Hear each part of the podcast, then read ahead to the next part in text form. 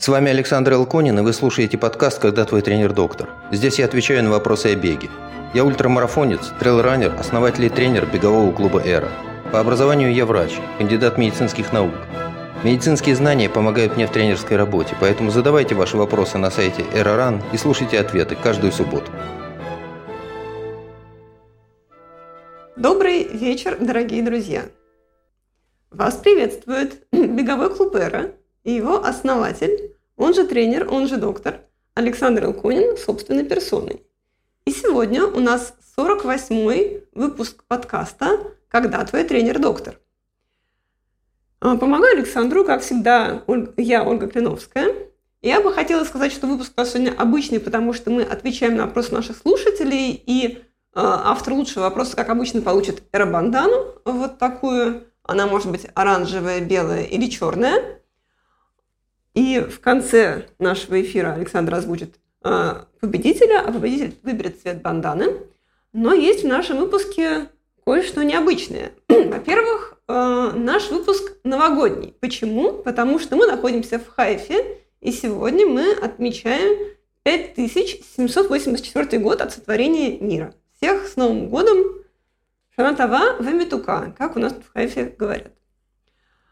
И во-вторых, и это самое главное для наших слушателей, завтра 10-й московский марафон, юбилейный. Его бегут многие наши слушатели, его бегут многие ученики Александра Илконина. Я думаю, что Александр пожелает в первых строках им удачи. Пожелает? Пожелает всем, кто бежит завтра московский марафон, удачи. Хорошо. И в предыдущем 47-м выпуске, неделю назад, мы говорили о том, что наши слушатели, бегущие марафон, могли бы сделать, собственно, в последнюю неделю перед марафоном. И, может быть, кто-то исполнил наши рекомендации, и вот завтра уже буквально проверят, работают ли они. И просим написать нам а, либо в комментариях телеграм-канала «Эра подчеркивания РАН», либо в комментариях на нашем YouTube-канале «Эра подчеркивания РАН», а, либо где-то в фейсбуках и инстаграмах, помогли ли вам наши рекомендации, если вы их соблюдали. А сегодня тема нашего эфира «Удыбич», как мы его назвали. А, то есть можно бегать в разных местах. Конечно же, лучше всего бежать по трассе московского марафона, и вот мы с Александром тоже были бы не против быть завтра на трассе московского марафона, ну уж как есть. Но также люди бегают на работу, люди бегают под дождем в грозу, люди бегают босиком по пляжу, бегают по деревне от собак, и все это бег разной специфики. И начнем мы с бега по Израилю. Почему? Потому что уже два вопроса нам поступило от наших слушателей, и мы уже не в силах не удовлетворить их любопытство. А, во-первых, а, да, люди спрашивают о чем? Люди спрашивают о личной жизни и характеристиках тренера Александра Илконина. А первый вопрос нам задала Дилфуза с нашего сайта era.ran. У нас есть так форма задавания вопросов. Там нас спрашивает, сколько вам лет. А второй вопрос нам задал наш подписчик в нашем YouTube-канале «Эра подчеркивания РАН». Его зовут Ригули, ник у него такой. И спрашивает он, хотел узнать побольше информацию о вас. Кем вы работали в России, какова была ваша карьера, почему сейчас в Хайфе, как изменилась ваша тренерская карьера переездом. Расскажите о результатах ваших спортсменов а, для более, более полного понимания вашего тренерского опыта. Александр, пожалуйста, сколько вам лет? Ну, самое простое, да, сколько мне лет? 60, э, э, в ноябре будет 61. А, я э, родом из Москвы, в 85-м закончил медицинский институт, успел поработать врачом, в 1993 году защитил кандидатскую диссертацию по кардиологии. Тогда же в 1993 году ушел из практической медицины, потому что стало нечего кушать. А, работал много лет в разных бизнесах, которые так или иначе связаны с медициной, а, в фармацевтическом бизнесе, потом в бизнесе, связанном с изделиями медицинского назначения.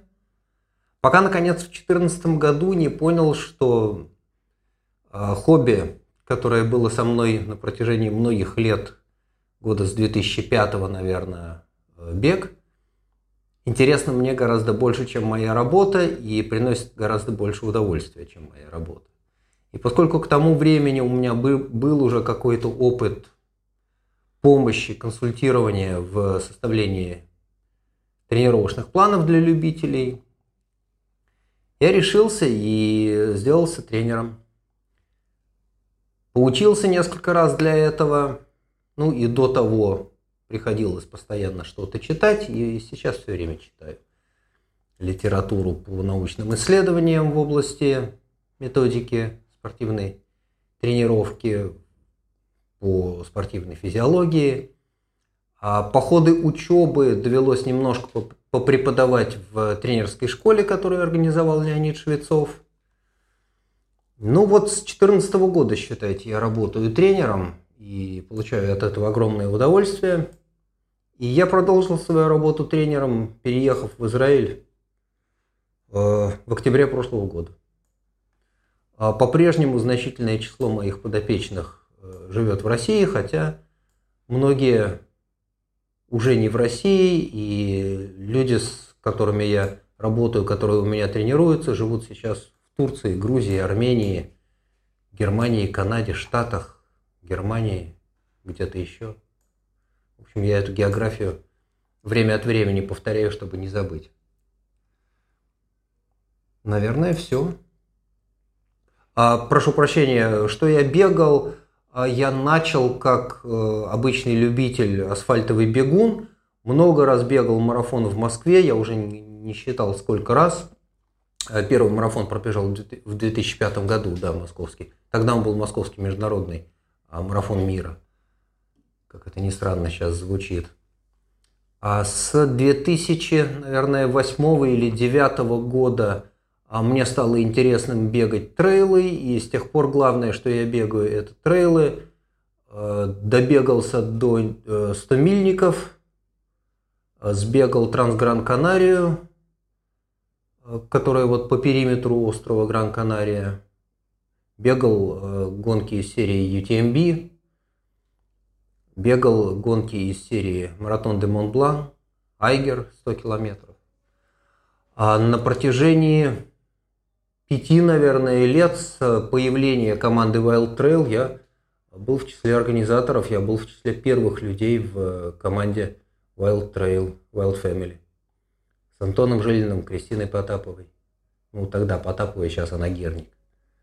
И нынешние гонки э, Wild Family читаю и радуюсь, что у ребят все хорошо получается. К сожалению, э, в этом году, ну вот, не довелось участвовать. В прошлых годах был на этих гонках в качестве члена команды разведки разметки постоянно на дальних ПП где-то фигурировал, если кто бегал, меня там встречал. Оля. Спасибо большое, Александр. У меня еще уточнение к жизненному пути Александра. Он скромно умолчал, что в 2014 году в тренеры он уходил с должности руководителя подразделения компании Johnson Johnson. Было такое. Хирургия да. позвоночника. Да. да, и продавал, собственно, всей России. Александр был руководителем продуктового отдела, да, и его отдел под его руководством продавал всем российским клиникам позвонки. Ну, инструменты и импланты для хирургии позвоночника. Да, было.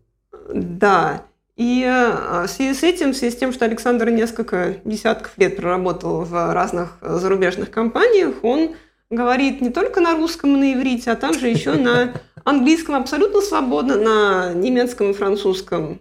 Ну так, в общем, ну, с переменным успехом, да, ну и знает еще куски разных других языков. Ну. Да. И по этой причине, кстати, у нас даже у Александра есть одна девушка, э, которая э, у него занимается как ученица по бегу, но Александр просто с ней переписывается на английском, чтобы ее уровень английского подтянуть. Ну, вот. Такой сервис тоже кому-то включен. это прикольно. Да. Конечно, большая часть его тренируемых использует его как тренера слэш-психолога, и он выслушивает их всяческие э, душевные боли. Так тоже иногда вот. бывает. Но вообще одна из э, обязательных функций тренера – это обеспечение эмоциональной поддержки. Да, это работа, ее надо это нормально. Да, ну вот для кого-то также может быть э, тренером слышь учителем английского языка. Um.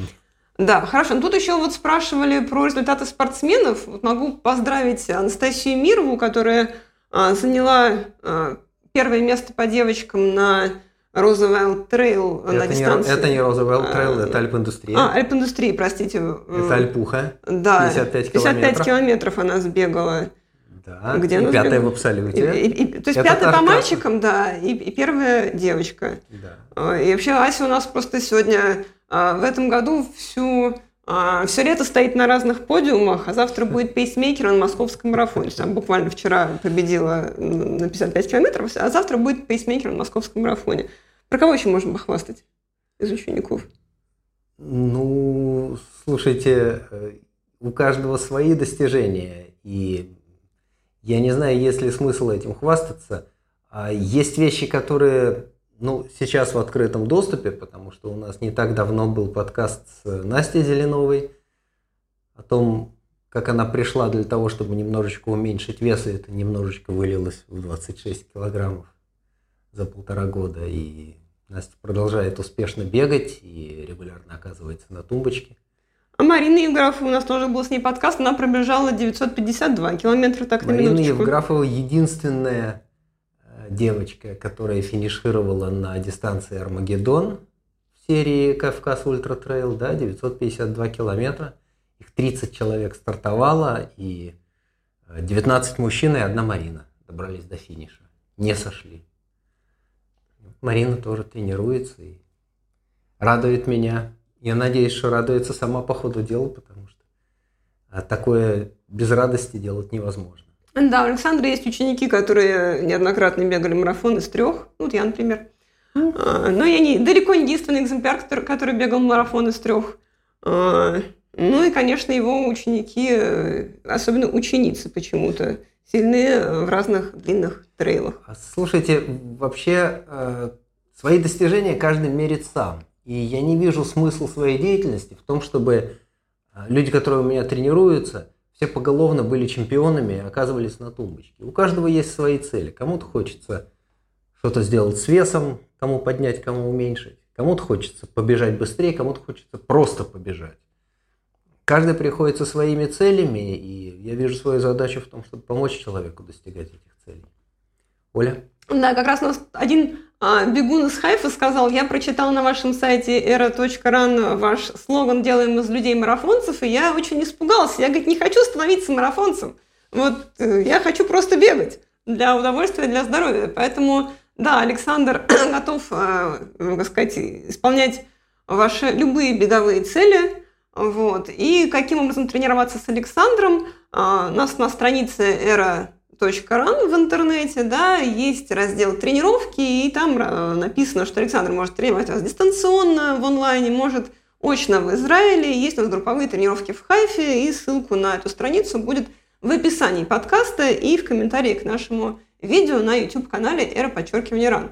Давайте переходить к следующему вопросу, который несколько косвенно связан с э, предыдущим, потому что нас спрашивали, как Александр оказался в Израиле, а теперь вот нас спросил тот самый Виталий из Хайфа, который не хочет становиться марафонцем, но хочет с нами бегать, и, собственно, бегает. А, спросил он вот о чем. Польза и вред а, бега босиком по песку вдоль моря. Почему Виталий об этом спросил? Потому что в наших групповых тренировках Александр ну, буквально на каждой тренировке разувает своих учеников, и мы бегаем босиком. Ну, благо, погода этому очень благоволит. Тут 25 градусов, это э, когда ночью холодно. А, вот. Дополнение к этому вопросу Да- Даландара э, спрашивает, а зависит ли это от моря? На мой взгляд, под- бег по Тараисскому пляжу просто не может повредить. И серьезный вопрос от Валерия. А как влияет на человека бег по асфальту? Вреден или полезен? Вот, пожалуйста, бег босиком. Ну, смотрите, э, песок песку рознь. А, Идеальная картинка, ужасно романтическая. Плотный песок, который еще мокрый или все время мокрый от э, прибоя, с небольшим наклоном, потому что постоянный наклон не очень комфортен в беге, и ты бежишь по этой границе мокрого песка, нога почти не проваливается, но песок не настолько плотный, чтобы удар был значимым сильным. Да, вот мягкий песок, по которому ты бежишь и кайфуешь. Ужасно романтично, очень приятно. А, очень полезно для того, чтобы хорошо почувствовать оптимальную постановку стопы. В одну сторону пробежать, в другую сторону пробежать. Почему я говорю, что пробежать в одну сторону, а потом в другую? Потому что даже самый гладкий песок имеет небольшой наклон в сторону моря. И почувствовать этот наклон в обе стороны бывает полезно.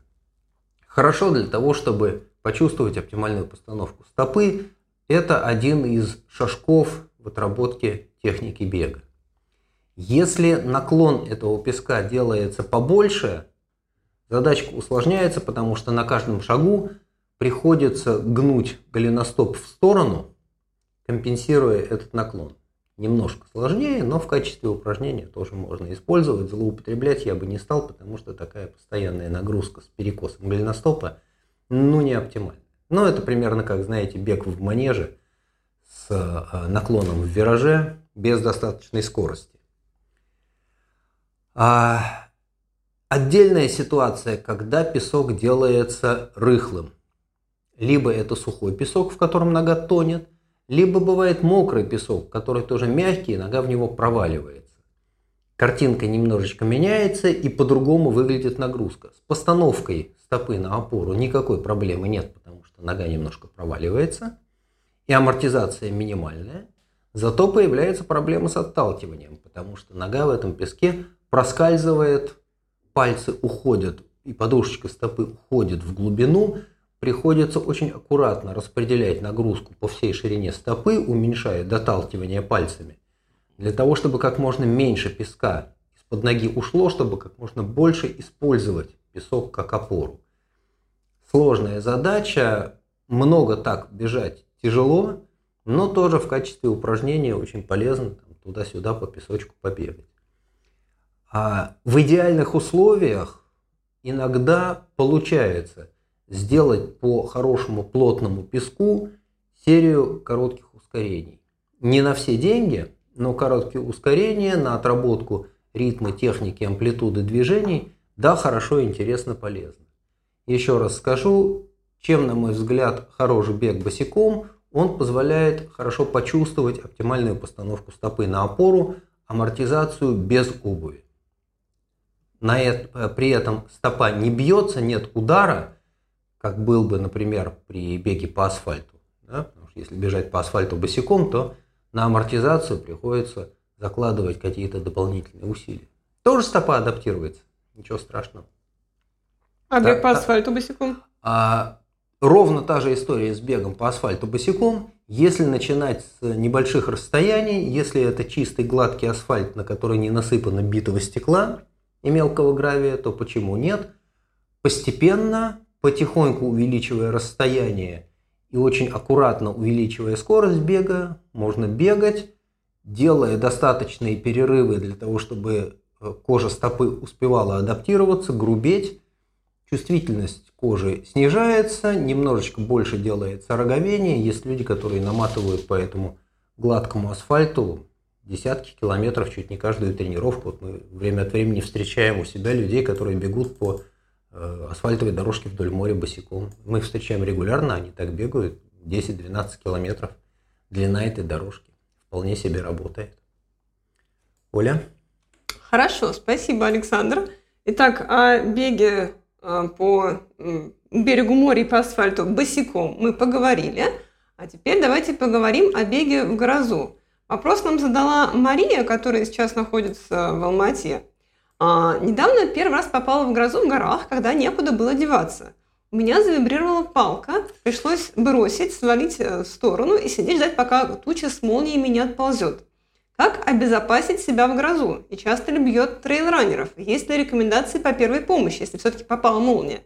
И тут же нам задает вопрос Александр из Турции, э, практически о том же самом. Впереди старт горного трейла, ожидается гроза. Пространство гонки большей частью открытое. И что делать, если а, гонка не прекратится в начале грозы, то есть не будет отменена?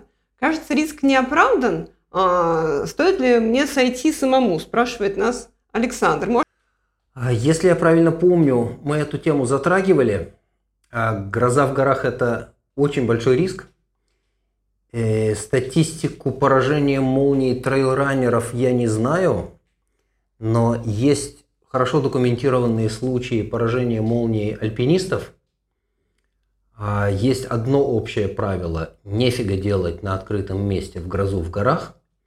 Если вы понимаете, что оказались в таком месте, ползет туча, громыхает, поблескивает молния, и это все движется в вашу сторону, подумайте, где и как вы будете укрываться. Есть стандартный набор рекомендаций по поведению в грозу, избавиться от любого металла, не быть самой высокой точкой, уйти с гребня, уйти с перегиба, под скалу, в складку местности, убрать от себя весь металл куда подальше. Говорят, что и мобильный телефон тоже убрать, потому что металл может потащить на себя. Если вы видите, что собирается гроза, вы вышли из зоны леса, а наверху вас ждет туча, подумайте, надо ли вам туда переться. Если вы оказались наверху и видите, что на вас тащит тучу, подумайте, какой у вас самый безопасный вариант спуска. Чем ниже вы уйдете, тем меньше риск. Чем выше вы, и чем выше вы относительно окружающей местности, тем выше этот риск. К сожалению, здесь нет универсального рецепта и нету никакой волшебной таблетки. Смотрите вокруг себя, думайте. Риск меньше, когда вы прячетесь в складках местности, риск еще меньше, когда вы уходите в зону леса. Но, если я правильно помню, чуть ли не в первом классе говорят, что под одиноким деревом, которое торчит на гребне, прятаться не особо есть смысл, потому что может долбануть в это самое дерево. Был вопрос о рекомендациях по первой помощи э, при поражении молнии. Тут все стандартно. Удар током, поражение молнии, об этом хорошо написано. Все как обычно. Ну, как обычно -то? Э, дыхание, кровообращение. Если нет сознания, нету сердечной деятельности, нет дыхания, значит сердечно-легочная реанимация. Вот хорошо, вот Мария у себя там в Алмате обнаружила человека под одиноким деревом, которого убила молния. Или еще не совсем. Ну, если, он, если, он, если он мертвый, то ему ничем не поможешь.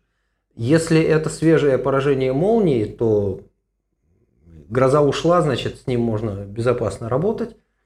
Сердечно-легочная реанимация. В одиночку это очень тяжело, лучше делать это вдвоем, там, втроем, если есть средства связи, значит, вызывать помощь, а так сердечно-легочная реанимация. Массаж сердца какой-то или что ей делать? Не вот прямо... Мария слушает в прямом эфире, кстати. Вот, Мария, ну, пиши, пожалуйста, да... в комментариях, ты поняла, что тебе делать или нет? А, я не вижу смысла здесь проговаривать все, о чем рассказывают на курсах первой помощи. Если я правильно помню, Мария проходила курсы первой помощи и знает, что делать. Но общая рекомендация – лучше не попадать в грозу. Если кто бывал, вот эта история с вибрирующей палкой, да, волосы дыбом встают, петь начинают металлические предметы, тоненько звенеть, так, как камертон поют. Увидев, услышав такое, думайте, куда деваться, потому что совершенно точно нефига делать в опасном месте. Мы с вами молоды, прекрасны, и нас впереди ждет долгая счастливая жизнь. Не надо подвергать себя ненужному риску. Оля. Хорошо, спасибо большое, Александр. Вот пока Мария нам пишет, а, все ли понятно из ответа Александра насчет того, что я делать в грозу, мы переходим к вопросу о Дмитрии, который пребывает в Армении и бегает он э, вокруг города Ереван. Мы сами там были в кемпе буквально в апреле этого года и побегали, имели удовольствие вместе с ним, и это было прекрасно. А, что же нас спрашивает Дмитрий? Если на пробежке тебя пожрала собака, то на каком этапе вакцинации от бешенства можно возвращаться к тренировкам? А, значит, когда кровище перестанет течь из дыр, а, это понятно. Бежал через деревню в попе мира, а там у кретинов Маремма а, Абрудская овчарка, 70 сантиметров холки до 45 килограмм. Сделала подкоп под забором и вырвалась. Пожевала Дмитрию обе руки, пока он ими этими руками отбивался и теперь ему прописали прививки аж 90 дней от момента укуса. Итак, вопрос, как бегать по деревне, когда есть собаки, и что делать, если тебя покусали? Тяжелая история. Э, время от времени действительно сталкиваешься с собаками. Э, В некоторых странах собаки это действительно проблема. Да, вот в Армении в деревнях э, иногда встречаются серьезные собаки. В Турции иногда встречаются серьезные собаки.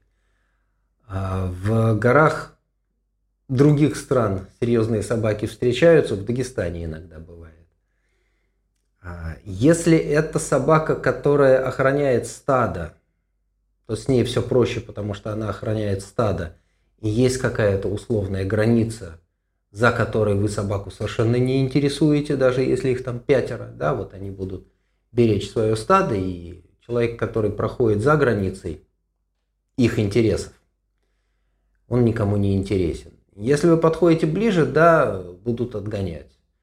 А, как правило, понятно, собирается собака нападать или нет, или просто погавкает, чтобы отошел подальше. Ну, опять-таки, стандартный набор рекомендаций.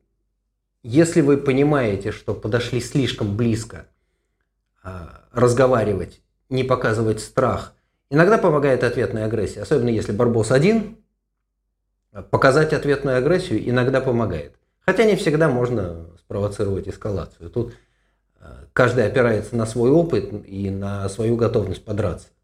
Потому что, как говорят, не, не, не, it's not the size of a dog in the fight, size of the fight in the dog.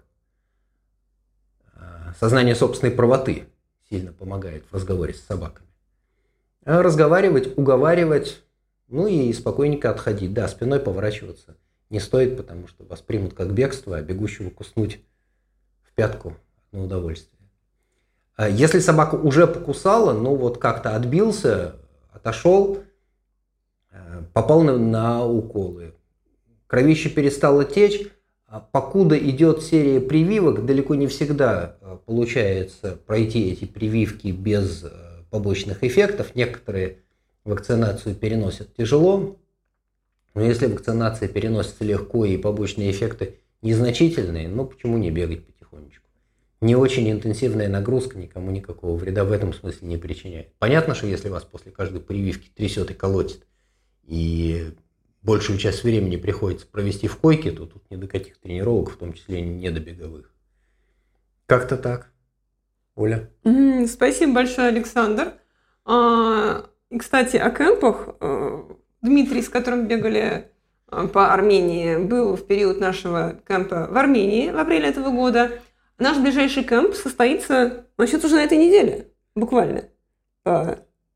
Нет, на следующий. Э, да, завтра начнется следующая неделя по здешним меркам. Неделя начинается в воскресенье, которое называется первым днем. А в четверг мы вечером уже будем в Турции, в Каппадокии. Да, и мы будем там проводить беговой кемп перед Каппадокией Ультра Трейл и приглашаем всех желающих присоединиться на любое количество дней о том, где мы будем находиться, как нас найти, как устроен кемп, а, и все ваши вопросы, ответы на все ваши вопросы на нашей странице era.run. У нас есть там раздел а, беговые кемпы и отдельный раздел про Каппадокию. И также я помещу ссылку в описании нашего подкаста и в комментарии к нашему видео. Что мы делаем на кемпах? А, бегаем, спим и едим в основном. Да, еще Александр а, рассказывает э, всякие полезные вещи а, о беге и о, всем, что с ним связано. Но самое полезное это то, что мы учимся бегать именно по рельефу гор, бегать вверх, вниз, с палками, без палок вниз. И, собственно, вот те секреты, которые Александр передает именно в кемпах своим а, подопечным, потом они выливаются в победы такие, как у Аси Мировой, а, которая буквально позавчера выиграла 55 километров. Анастасия, Анастасия у нас регулярно побеждает, да, э, тренируясь под руководством Александра Илконина. Если вы хотите бегать, научиться красиво и легко по горам, то welcome в Каппадокии Ультра Трейл в любые промежутки времени между 22 сентября и 13 октября, потому что 14, собственно, сам трейл. И мы уже полчаса в эфире.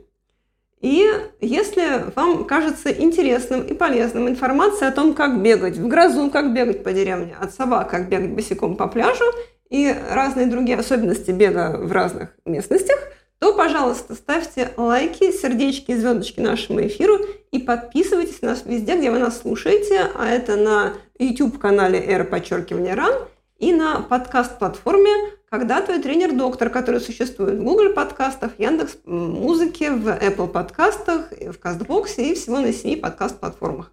А, и мы продолжаем наш эфир и поговорим теперь о еще одном месте и способе бега, а, а именно бег на работу и с работы внезапно. И вопрос нам задает а, слушатель Дмитрий, а, который тоже показывает хорошие результаты в беге. Мы знаем, потому что он ученик Александра. Uh-huh. Вот что он спрашивает Дмитрий. Из-за нехватки времени практикую бег с работы домой, бегу с горнолыжным рюкзаком. Он удобный, эргономичный, но не беговой, достаточно тяжелый, 5-6 килограмм, из-за ноутбука. Бегаю таким образом только рекавери и тренировки АЕА1. Не знаю, что это Легкие значит. Да, это у них такая шифровка в Training Peaks. Когда вот Александр пишет в Training Peaks вот эти буквы, его ученики знают, что он имел в виду. А какие негативные, а может и какие-то позитивные последствия от этого возможны? А, ломается ли техника?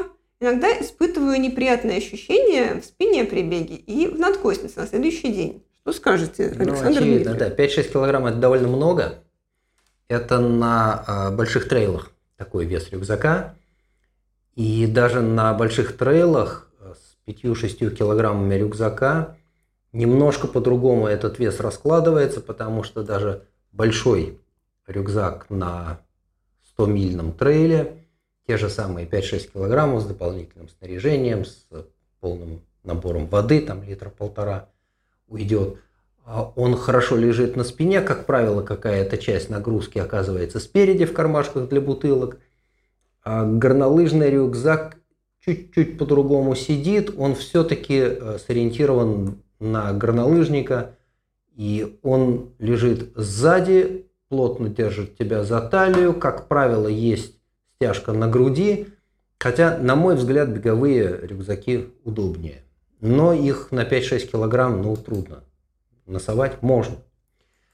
А плюс того, что ты бегаешь на работу и с работы, в том, что ты таким образом очень хорошо добиваешь себе объем.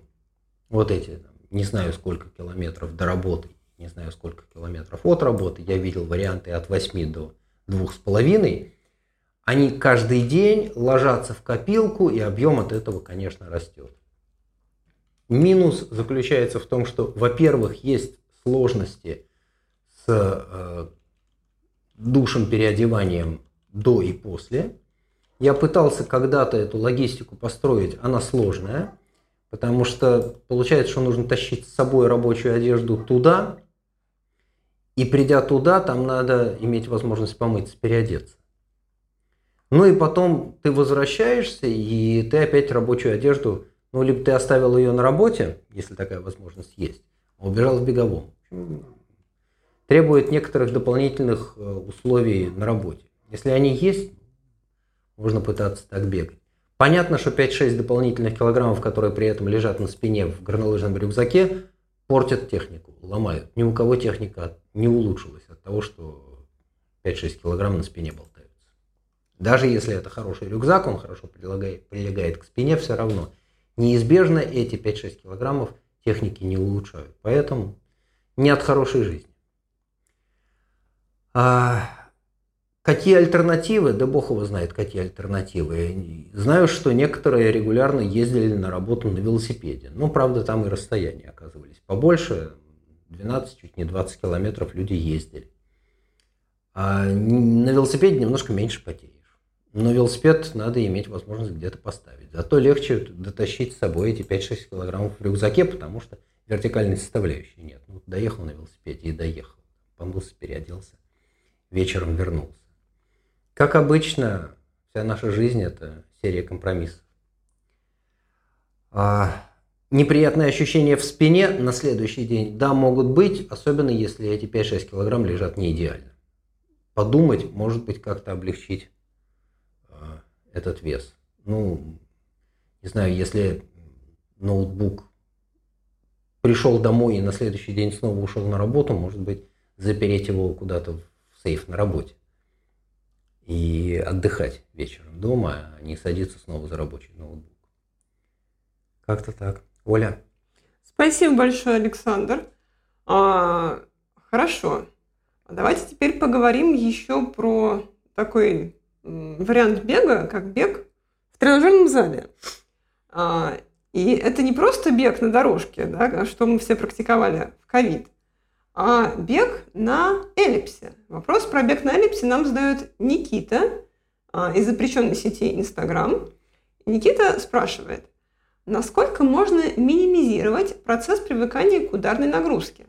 Если я прокачаю по полной выносливость на эллипсе, 3,5 часа могу на эллипсе заниматься, и у меня в целом крепкие мышцы и не самая плохая техника бега, Смогу ли я пробежать марафон, сделав всего несколько подготовительных именно беговых тренировок? Со скромным результатом 4.15 хотя бы. С учетом, что какой-то беговой опыт у меня имеется, и к полумарафонской дистанции пару лет назад смог подготовиться за три недели. Правда, не без шинсплита. Что скажете, Александр Никите? А, как это часто бывает, а, ответ есть в вопросе. А подготовка к полумарафону за три недели с болью в передней поверхности голени, шинсплит, а, это то, что случается. Я не могу сказать, что такая подготовка является адекватной. Ну, просто потому что если по ходу подготовки или по ходу половинки а, вылезла боль в передней поверхности голени, шинсплит, это значит, что подготовка не была адекватной. А что касается марафона, задачка еще усложняется. Потому что 3,5 часа на эллипсе – это свидетельство того, что, в общем, организм нормально переносит длительную аэробную нагрузку.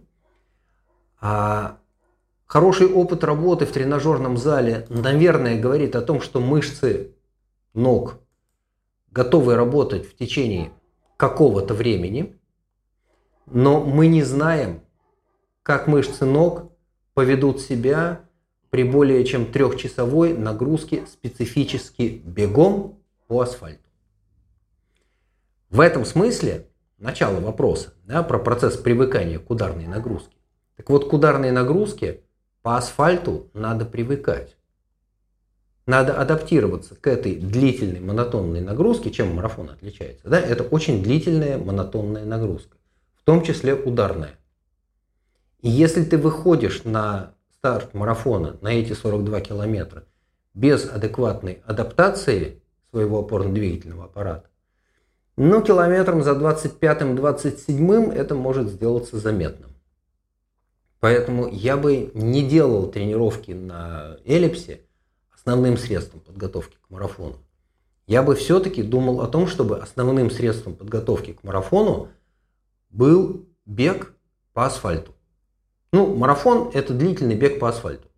Значит, тренироваться в соответствии с принципом специфичности тренировок тоже надо в длительном беге по асфальту. В крайнем случае уйти на грунт. Но все равно, готовясь к асфальтовому марафону, нужно основной объем набирать точно так же, бегая по асфальту. Иначе окажется, что ноги именно к этому и не готовы. По мягкому грунту, наверное, пробежал бы, а по асфальту все разболелось. Поэтому я понимаю, что хочется минимизировать риск, но минимизировать риск в этом случае оказывается ну, отсутствием адекватной подготовки. Это во-первых. Во-вторых, э, три с половиной часа на эллипсе – это хорошая психологическая подготовка, потому что это очень монотонная работа. Она сильно не соответствует той нагрузке, которую ты испытываешь, бегая по асфальту. В этом смысле не совсем к тому готовимся. Да, если готовиться к соревнованиям на эллипсе, то 3,5 часа на эллипсе – это правильно. Если готовиться к соревнованиям в длительном беге по асфальту, придется бегать по асфальту. А, грибной тренажер, концепт – классная вещь в качестве альтернативы. Точно так же, как велосипед – но все эти варианты альтернативные – это дополнение. А основная нагрузка должна соответствовать той нагрузке, которую вы используете, которую вы испытываете по ходу целевого старта. Тренируетесь к асфальтовому марафону, приходится бегать на асфальте. Да, какие-то восстановительные тренировки можно выполнить и на велотренажере, и на эллипсе потоптаться, и на степер зайти. Я грибной очень люблю. Классно нагружает все тело, и, и подышать, и ускорение погонять. Но это совсем не беговая нагрузка. Это другая нагрузка. Какое-то поддержание общей выносливости на грибном тренажере делается, если нет возможности бегать. Да, это так. Дополнить основной объем беговых тренировок велосипедом, эллипсом, грибным тренажером, да, есть смысл. Но еще раз скажу, я не сторонник выполнения основного объема нагрузок на эллипсе. Оля? Спасибо большое, Александр. А, ну и, кстати, о монотонной нагрузке на марафоне мы тут в Хайфе а, два целых раза поддержим московский марафон. Мы по инициативе одного из наших хайфийских бегунов, который еще в прошлом году бежал московский марафон, устроили хайфский филиал московского марафона, и вчера мы пробежали полумарафон по набережной, организовал его а, Александр и хайфийские бегуны. Вот Александр был волонтером точки разворота, а наши другие а, сотоварищи по бегу волонтерили в старте, и несколько людей пробежали 5, 10, 21 километр, а завтра наши Хайфийские бегуны в поддержку московского марафона побегут 42 километра здесь по Хайфе при температуре 26 градусов. Вот. Поэтому э, я хочу сказать, что мы всей душой и мыслями с вами и очень поддерживаем, и будем, конечно, смотреть трансляцию марафона, и очень-очень-очень всем желаем удачи и обновления личных рекордов. А, давайте перейдем к вопросу от Максима, а, который тоже, кстати, спрашивает про эллипсоидный тренажер. Так что этот вопрос несколько а, как сказать, пересекается с предыдущим. Вот о чем спрашивает Максим. Есть ли в практике подготовки трейл-раннера, есть ли в этом смысл длительно отказываться от бега в межсезонье с целью разгрузить 9-10 а, работающих мышц? Поясню. А, у меня есть приятель, он член сборной по гребле. Он а, для того, чтобы разгрузить основные мышцы, которые участвуют в гребле, в, том, в, первом, в первую очередь спину, Три месяца в году катается на лыжах. А в трейлах это может быть, например, грибной тренажер-концепт или вообще зал или эллипсоиды всякие.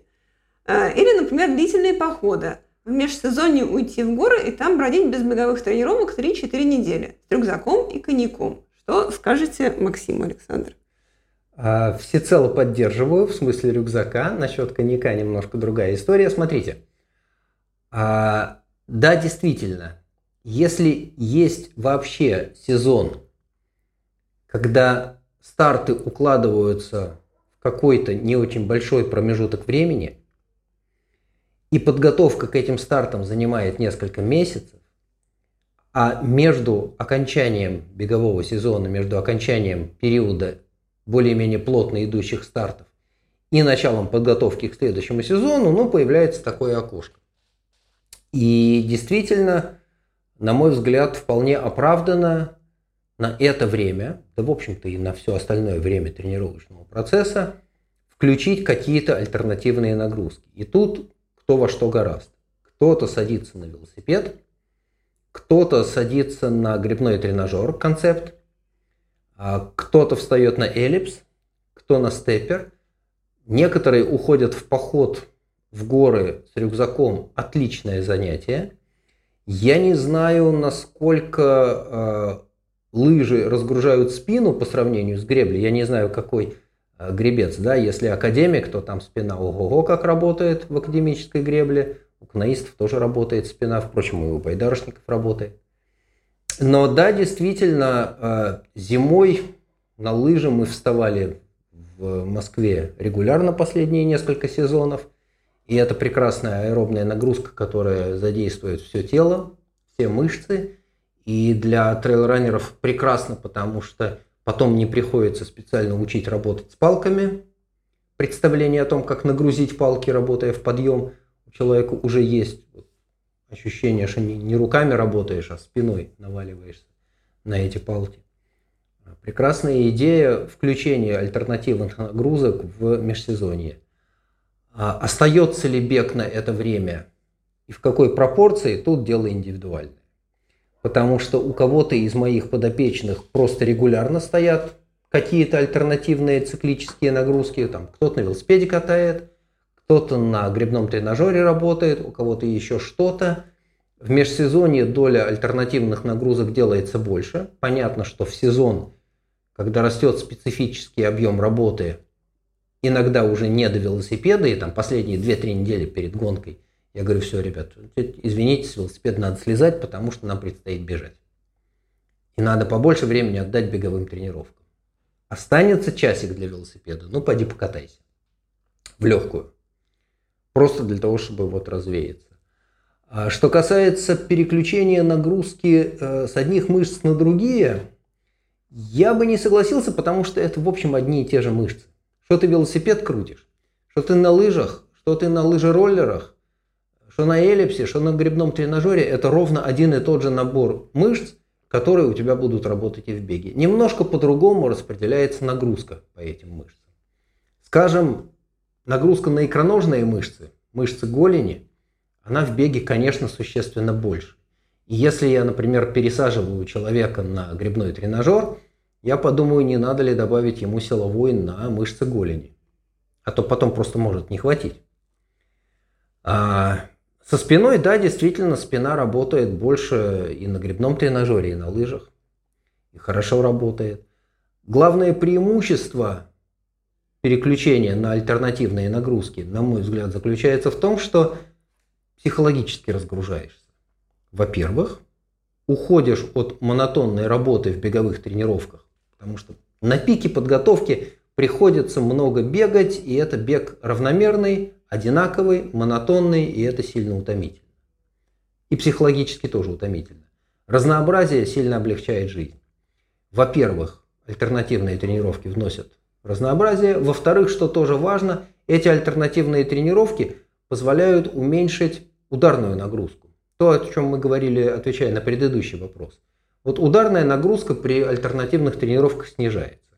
И это хорошо, потому что как ни крути, но если интенсивно готовишься к целевым стартам, обязательно какие-то слабые места вылезают. У кого голеностоп, у кого колено, у кого ахилл, у кого какие-то связочки в стопе, не дай бог, тазобедренный сустав вспомнит о том, что он там есть очень часто пересаживаясь на велосипед или вставая на эллипс, ну, уходишь от нагрузок, которые вызывают неприятные ощущения. Даешь возможность организму немножечко прийти в себя, подлечить то, что успел попортить по ходу тренировочного процесса. Поэтому я сильно за. Другое дело, каким способом распределить нагрузки. Это непросто, и это каждый раз решается индивидуально. К чему больше душа лежит, является ли бег все-таки основным видом нагрузки, или ты добавляешь бег к каким-то альтернативным э, вариантам циклических тренировок, то ли у тебя велосипедные соревнования еще есть, то ли еще какие-то циклические соревнования, то ли еще к лыжным гонкам планируешь готовиться. Здесь э, вариантов полно. Здесь вариантов полно. Я не берусь давать общий рецепт. Подход такой. Выбираешь главное, сезон упор на главное, сезон кончился, можно перейти на альтернативные нагрузки. Добавить какой-то пропорции, которая оказывается уместной. Позволяет удержать достигнутый уровень в беге, может быть немножко уменьшить достижения в беге. Ну, зато сбегать лыжные гонки в каком-нибудь январе-феврале тоже хорошо. И, ну, я не знаю, я очень большой любитель а, побегать на лыжах. К сожалению, понимаю, что этот сезон, так же как прошлый сезон, мне на лыжах придется пропустить, потому что здесь на лыжах бегать совсем негде. Ну, может, что-то и придумаем, организуем со временем. Оля? Спасибо большое, Александр.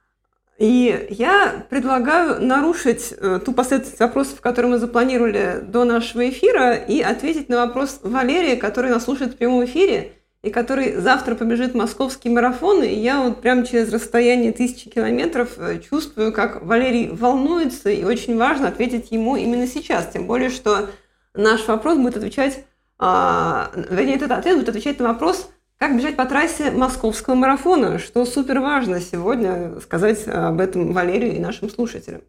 И Валерий спрашивает, что делать, если предчувствую судороги квадрицепсов после 20 километра? Пожалуйста, Александр, успокойте Валерия, мне прям я за нее переживаю. Ну ладно. А, Я не уверен, что вот прям так э, судороги квадрицепсов ждут на 20 километре или на 21. А, но да, действительно, проблема есть.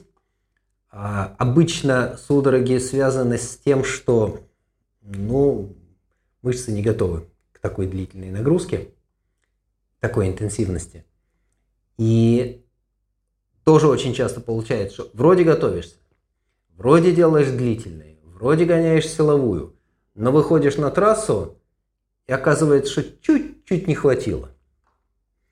А, в общем, все марафоны, которые мне доводилось пробежать, и трейлы длинные, которые доводилось пробежать, а, до судорог дело не доходило, судорожную готовность я пару раз словил. Очень неприятное ощущение, что вот ощущение, что вот-вот схватит. А если чувствуешь судорожную готовность, однозначно приходится снижать интенсивность нагрузки. А лучше не доходить до этого вовремя есть и пить. А вероятность появления судорог выше в жаркую погоду, особенно если не допил. К сожалению, солевые таблетки работают не у всех, даже не у всех, кто в них верит. У меня работает. Хотя у некоторых работают, да. У некоторых истинно верующих работают хорошо. У меня очень хорошо работали. Ну вот. А, правда, опыт показывает, что солевые таблетки прекрасно работают у тех, кто хорошо тренировался к марафону. И тогда таблетки тоже срабатывают. А, и еще я бы посоветовал, ну, не, не шибко бояться этого. Бежишь, получаешь удовольствие, контролируешь интенсивность нагрузки, понимаешь, сколько тебе еще впереди, считаешь, сколько ты уже пробежал, целиком 42 километра бежать не надо, дели дистанцию на куски. Если трассу марафона себе представляешь, ну вот думаешь, вот э, тут пятерка, там пятерка, еще одна пятерка, всего-то 8 пятерок, а потом остается всего 2 километра добежать. И подарку еще 200 метров махнуть. Вот как-то так. А, слушайте, судороги на э, марафоне случаются очень часто у многих. И если смотреть на трассу марафона в районе там, 30, 35, 37 километра, то люди, которые вынуждены перейти на шаг, эта картинка частая. Что в Москве, что где угодно еще. И иногда бывает, что ты бежишь, и ты вот бежишь на какое-нибудь время типа 3, 3, 3, 15, и за 35-м километром ты обгоняешь людей, которые шли на 2.40. Почему? Ну, потому что он где-то там не рассчитал, и его схватила судорога, и ему пришлось перейти на шаг. То ли он вообще сошел, то ли он доходит до финиша, ну вот ситуация такая. Сейчас мы уже ничего не сделаем, подготовка закончилась, надо сейчас хорошо отдыхать, высыпаться, с утра завтракать и спокойненько, уверенно выходить на трассу, бежать в своем темпе, ощущая интенсивность нагрузки, понимая, что ты это спокойно отработаешь, свои 4 часа сделаешь. Наверное, так, и мне не приходит в голову ничего другого. На будущее понимать, где появилось слабое место, не хватило силовой работы, ну, значит, в следующий тренировочный цикл добавить силовой. Не хватило длительных, ну, добавить, значит, длительные. А может быть, в каком-то смысле это будет дополнительным стимулом соблюдать дисциплину тренировочного процесса, выполнять те тренировки, которые заложены в план. И это тоже важно, потому что, к сожалению, ну, человек так устроен. Вот э, есть тренировочный план, и ты думаешь, ну ладно, хорошо, до марафона еще много времени, я успею наверстать. К сожалению, наверстывание – это стратегия крайне неудачная, потому что наверстать удается ну, очень редко и очень мало что. Лучше с самого начала дисциплинированно работать. А так, ну, соблюдать ритуалы, которые есть у тебя перед э, стартом выспаться, позавтракать, не знаю, там овсянка, не овсянка. Не, не забыть сходить в туалет, выбрать себе, найти своих пейсеров, регулярно пить по дистанции, не тратить время на пунктах питания. Даже если ты бежишь не очень быстро, ты бежишь там на 4 часа, это темп сколько, 5.38, 5.40, спокойненько бежишь, бежишь мимо пункта питания, высматриваешь себе волонтера, ловишь его взгляд, чтобы он понимал, что ты бежишь к нему. Он не в воздух тянет стакан или бутылку, а вот конкретно тебе. Встретился с ним взглядом, добежал до него, выхватил у него из руки стаканчик, а может быть и второй, плеснул в себя, плеснул на себя, убежал дальше. Не тратить время на пунктах питания, даже если э, пейсеры бегут не быстро и притормаживают на пунктах питания, не надо с ними вместе останавливаться, избегайте толкучки, это абсолютно непроизводительная потеря времени. Хватайте воду, уходите вперед. Либо пейсеры вас догонят, либо вы от них убежите, и ваше время будет лучше. Ну, стандартная рекомендация не начинать быстро, да, первые 500 метров всех несет. Аккуратненько. Выбирайте себе темп, Э, лучше начать спокойнее и разгоняться в течение первых двух-трех километров. Если бежите со своим питанием, ну вот раскидать эти гели на каждые сколько там у вас километров гель получается. По гелю на пятерку, по гелю на полчаса, по гелю на 40 минут. Не знаю, так как это у вас получилось отработать в ходе подготовки. Мы, в общем, сбились на разговор о том, как надо э, бежать марафон. Ну, обычная история, да. Э, с течением времени каждый набирает свой набор ритуалов, которые ему помогают. Это опыт, который копится. Не всегда чужой опыт можно использовать 100% у себя. Слушайте, что рассказывают другие, прикидывайте, что сработает у вас, пробуйте то, что вы услышали от других в ходе длительных тренировок.